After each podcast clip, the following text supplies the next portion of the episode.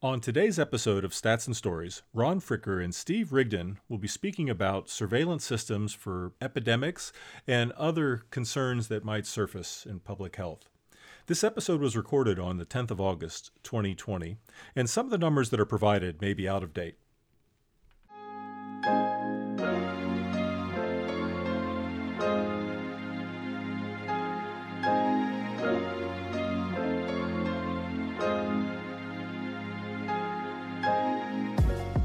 There are lots of facts and figures to sift through when it comes to the COVID 19 pandemic. There are death rates and infection rates to consider, as well as the paths of infection in a particular community.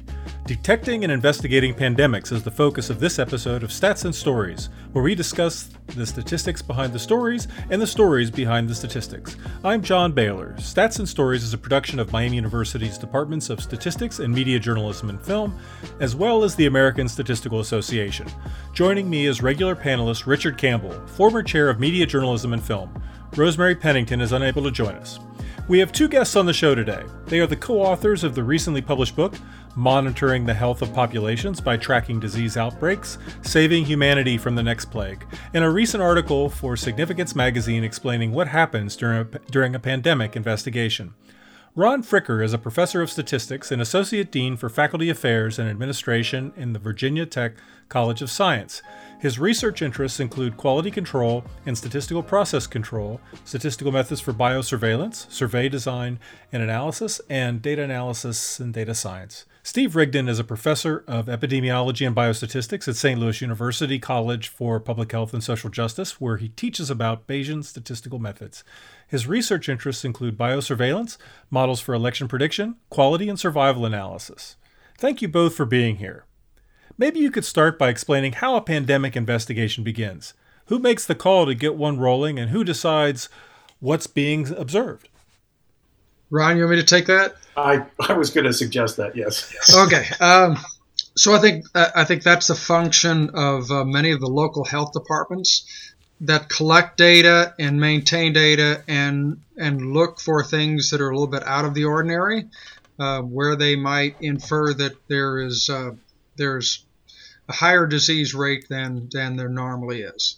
Hey, Can you talk to about the concept of biosurveillance? It sounds kind of ominous. So okay, so biosurveillance is and it's it's much like quality surveillance. In fact, I think Ron and I both entered this area through the quality area.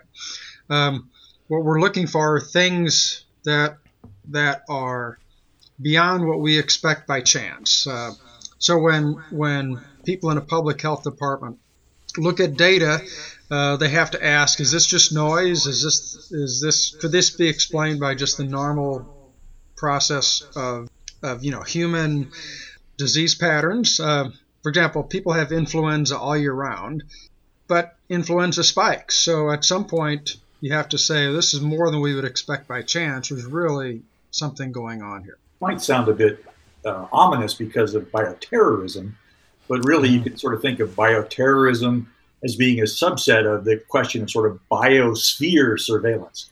So really trying to look at disease surveillance, you know, both in the animal kingdom, in the plant kingdom, but also among human beings, and that's what Steve is talking about. So, so you know, it can be used for detecting bioterrorism. That's kind of where I started out in the in the defense world. But it really is this biosphere is the idea of biosurveillance. So when you've written about this, you, you talk about surveillance having a couple of different forms. One form is the idea of event detection, and the other you characterize as situational awareness. Could you give some context to those ideas, given uh, our current life in a pandemic? Yeah, so um, we sort of live today probably more in the situational awareness space. That is early event detection. The idea is, as Steve was describing, how would we know an outbreak is occurring? Trying to, as quickly as possible, identify that an outbreak has occurred. Today, with COVID 19, we are in a pandemic. We don't have to detect it. The question now is where is it? Where's it going? What's going to happen? So, situational awareness is all about the public health community understanding where the disease is, uh, where it might be going in the future, so they can intervene and, and sort of um, mitigate the effects of that disease. What are some of the challenges when of gathering good data when you have these outbreaks occurring in very different ways, whether they're cities or rural areas and at different times. I mean, the way this thing has started in New York significantly and then spread and the way a lot of people don't seem to be very worried about it because it has is they don't they I hear the the, the the comment all the time well I don't know anybody that has it and like that makes it okay um, but what are some of the challenges in gathering data when you where it's not the same everywhere in a country of this size I'd say there are a number of challenges particularly with COVID um, and in fact some of them I'd say when we were writing the book, I never envisioned them. So one challenge is this idea of asymptomatic spread. Uh, so a lot of my previous work had been in, in terms of syndromic surveillance, where you're actually surveilling people with particular syndromes, which are manifestations of disease. In this case, people can get coronavirus, they can transmit it, but they can be asymptomatic. So, so one real challenge is this asymptomatic problem. Uh, the other issue is that I think we are coming to better grips with, but we, I'd say, as a society, aren't fully coming to grips with, is the lag in the effects of the disease. So, so uh-huh. there's a lag between when someone gets infected, then they transmit it, then someone actually is symptomatic, so you can observe that effect. Um, and and heaven forbid, some people are dying. So there's even a greater lag between exhibiting symptoms and someone passing away, the mortality that occurs.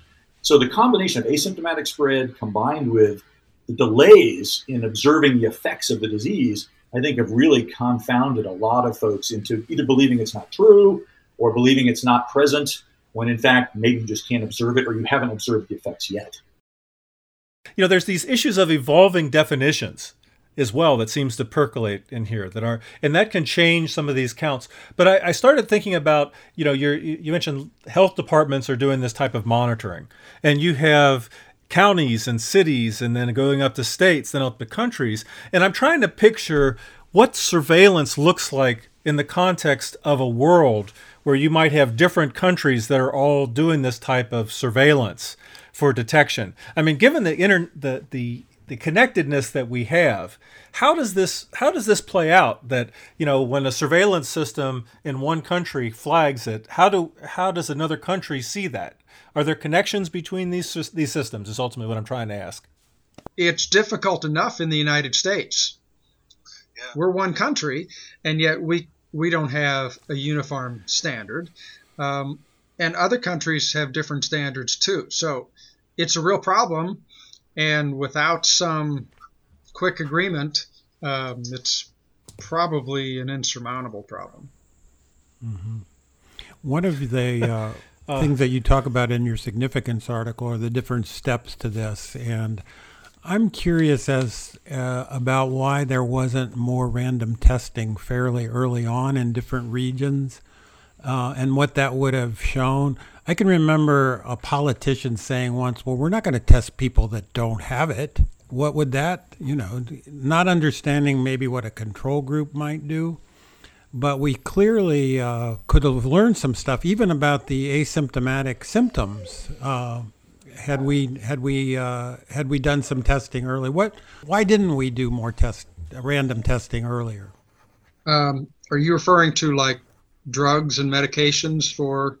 Well, I'm just referring to we talk about just testing people, just a random test. Like in Ohio right now, they're doing a random test of 1,200 people to figure out what the percentage of people is that actually have COVID. Uh, so that's the kind of thing that, uh, and so many, I mean, we're not doing this at a national level, and some states are doing it. Indiana was one of the first states to do this. Would this have given us a lot of information that may have prevented us from reopening too early, which a lot of states did? Yeah, so I think I think the information you could get there would be, first of all, a better estimate of how many people have the disease. But within that, you would also have an estimate of the number of people who are asymptomatic. Now, it's trickier than it sounds because people who test positive may not have COVID, right?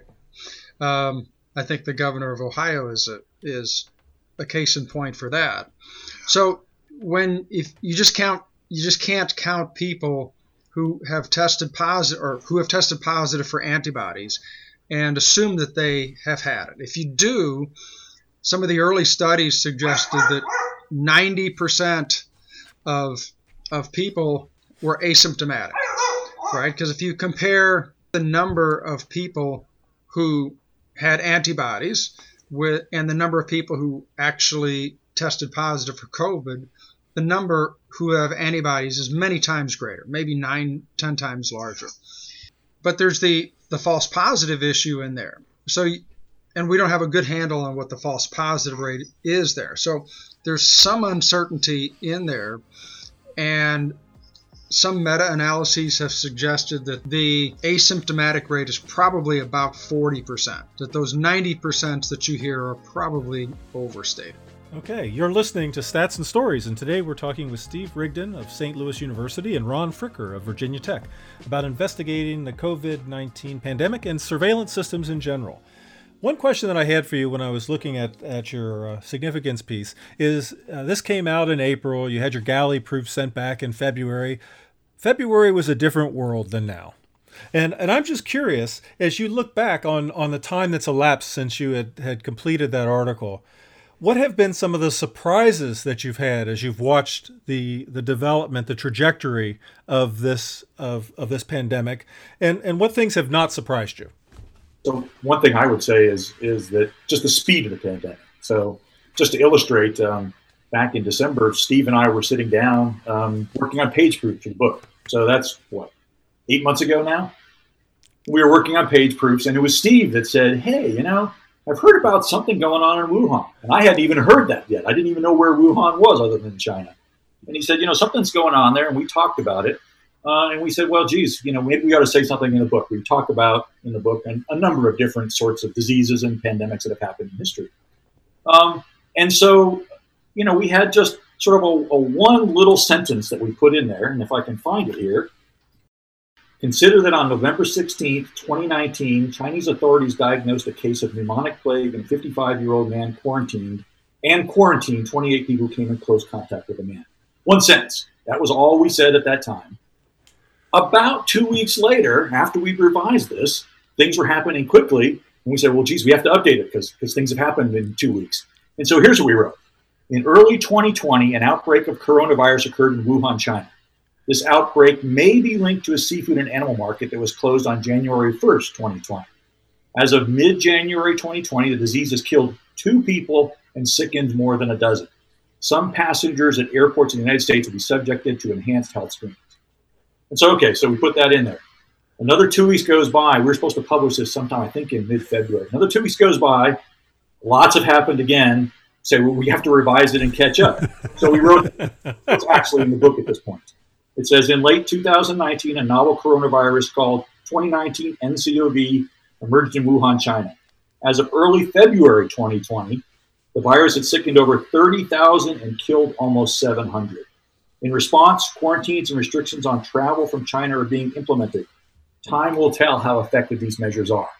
Well, time has told they have not been effective. So here we are, maybe another six or seven months later, 160,000 people have died in the United States alone almost 700,000 worldwide. We're at over 5 million cases. It obviously wasn't contained. And could we have even imagined that back in February? We thought 700 deaths was a huge number that. Wow.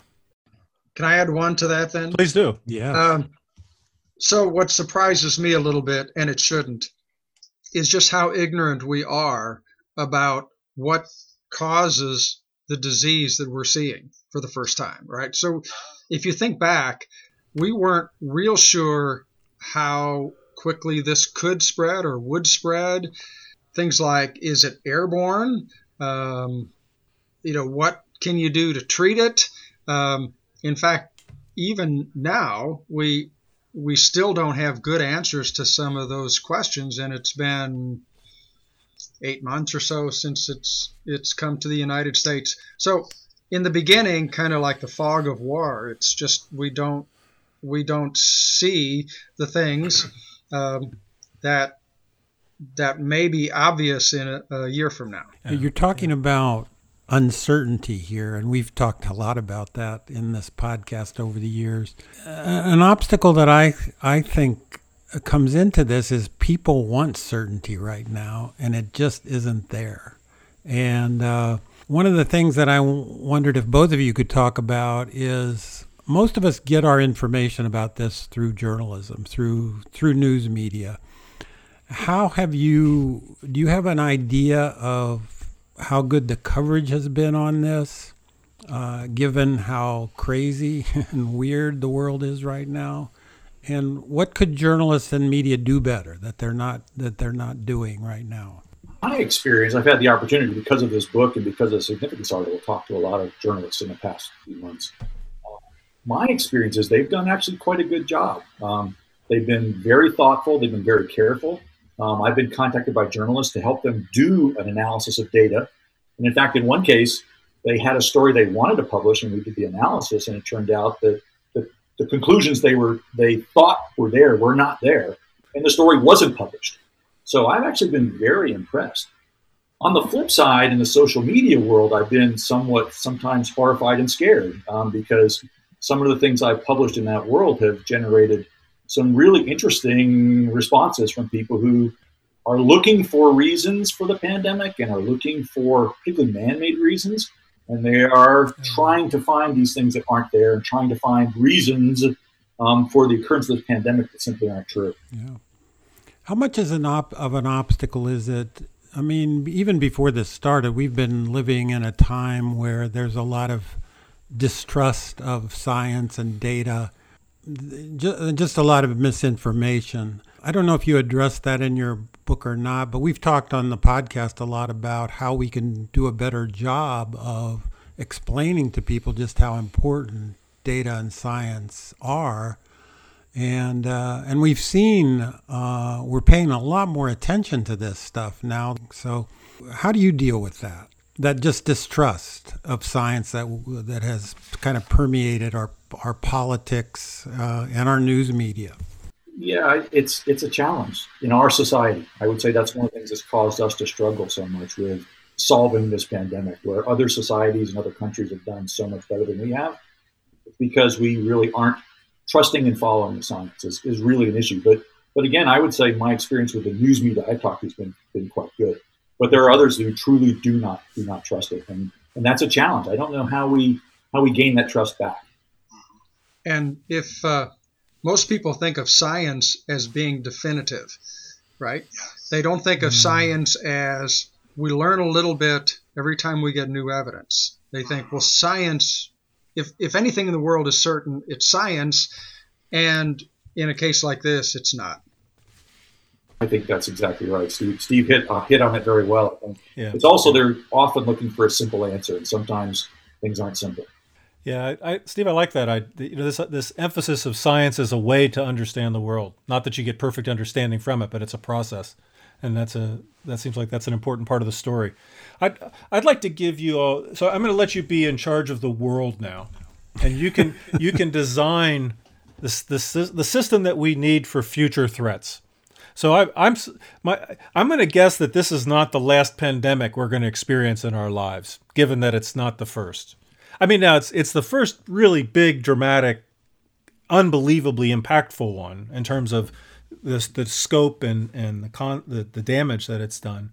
But but if you know, I'd like you to think a little bit, think and reflect on you know, do we have an adequate surveillance system in place, not just in the U.S. but but in the world for detecting this? And if not, what could we do to strengthen this? So let's assume you have no constraints and you could you could ma- wave a magic wand and create a system that would, would allow us to respond better? What what might be characteristics of it? I want to change the question just slightly. that's a that's an old academic's trick. Come on. because because what I want to say is the surveillance systems we have, I think, are pretty good. It's not as if we didn't okay. see this coming in COVID okay. in particular. Um, so so yeah, could they be improved? Sure. Could we put more resources to them? Sure. I think one of the things we struggled with is not on the surveillance side, it's on the public health side. Our public health system has not been probably adequately resourced, adequately funded. So, and, in our testing system, we are struggling to keep up with this pandemic because we don't have enough testing infrastructure, because we don't have enough public health infrastructure to actually manage the, the, the pandemic itself. Uh, okay, so I'm, I'm, I'm happy with how you rewrote my question there, there Ron. I, I, think I like you know I think that's a that's a good point. Could I ask a real practical question? Both of you are at university, St. Louis and Virginia Tech. So what are you doing? Like, what do you tell kids, the the students? Uh, how are we handling? We everybody seems to be kind of on their own. At Miami, we're we are starting school online August seventeenth and going a month, and then we look like we may have a move-in date in September, uh, but who knows what this this sort of reminds me of the problem that you faced when you were writing your book. Things are changing rapidly. Uh, so, what's St. Louis and Virginia Tech doing? Um, so, St. Louis University is having face-to-face classes starting August 17th. Um, they plan to test every student uh, when they return to campus. Um, and for those that test positive, they will either quarantine or ask them to go back home. Um, and they're leaving open the possibility of closing. Um, but most classes are going to be face to face. A lot of classes will be online. Um, St. Louis University has made it so we could request um, that our classes be online, and those in high risk groups were generally accorded that. We're somewhat similar to, to St. Louis. Um, so we're freshmen start arriving on the 14th. We are we are opening, and um, but we're not going to have all face-to-face classes. So we're shooting for about a third face-to-face. Um, we may not come in quite that high with some hybrid classes, a lot of online classes. Uh, we've actually stood up our own testing lab, um, um, and uh, we're using that both to test students and hopefully to do some surveillance. I'm actually involved in a group here where we are trying to model what what the disease looks like and what transmission might look like on campus, and trying to understand how how we might surveil and intervene as as appropriate. Um, I think the jury's out though as to whether we actually make it through the semester. Um, we, we shall see, right? This I think a challenge of this disease not only because of the asymptomatic spread, but it, it's sort of nonlinear, right? It, it, kind of explodes. But if you miss it enough, the exponential growth takes off. And so, a surveillance issue here is can we catch things in time before we have exponential growth that we can't control? I think that's true in the country, but we're facing a microcosm of that on our campus. I really liked your uh, that your comments in, in your in a chance article that you wrote about about historical warning systems I, I, I, thought that you, you you mentioned that, that there was folk wisdom that warned when the rats started dying, it's time to flee, and you also then you closed with a sen- sentiment that surveillance has come a long way, but the spirit remains the same. Know when diseases are coming and take the necessary steps to minimize the damage.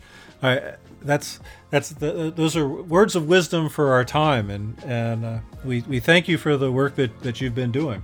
I'm afraid that's all the time we have for this episode of Stats and Stories. Ron and Steve, thank you so much for being here. Thank you for having us. Stats and Stories is a partnership between Miami University's Departments of Statistics and Media Journalism and Film and the American Statistical Association. You can follow us on Twitter, Apple Podcast, or other places where you can find podcasts. If you'd like to share your thoughts on our program, send your email to statsandstories at miamioh.edu or check us out at statsandstories.net and be sure to listen for future editions of Stats and Stories where we discuss the statistics behind the stories and the stories behind the statistics.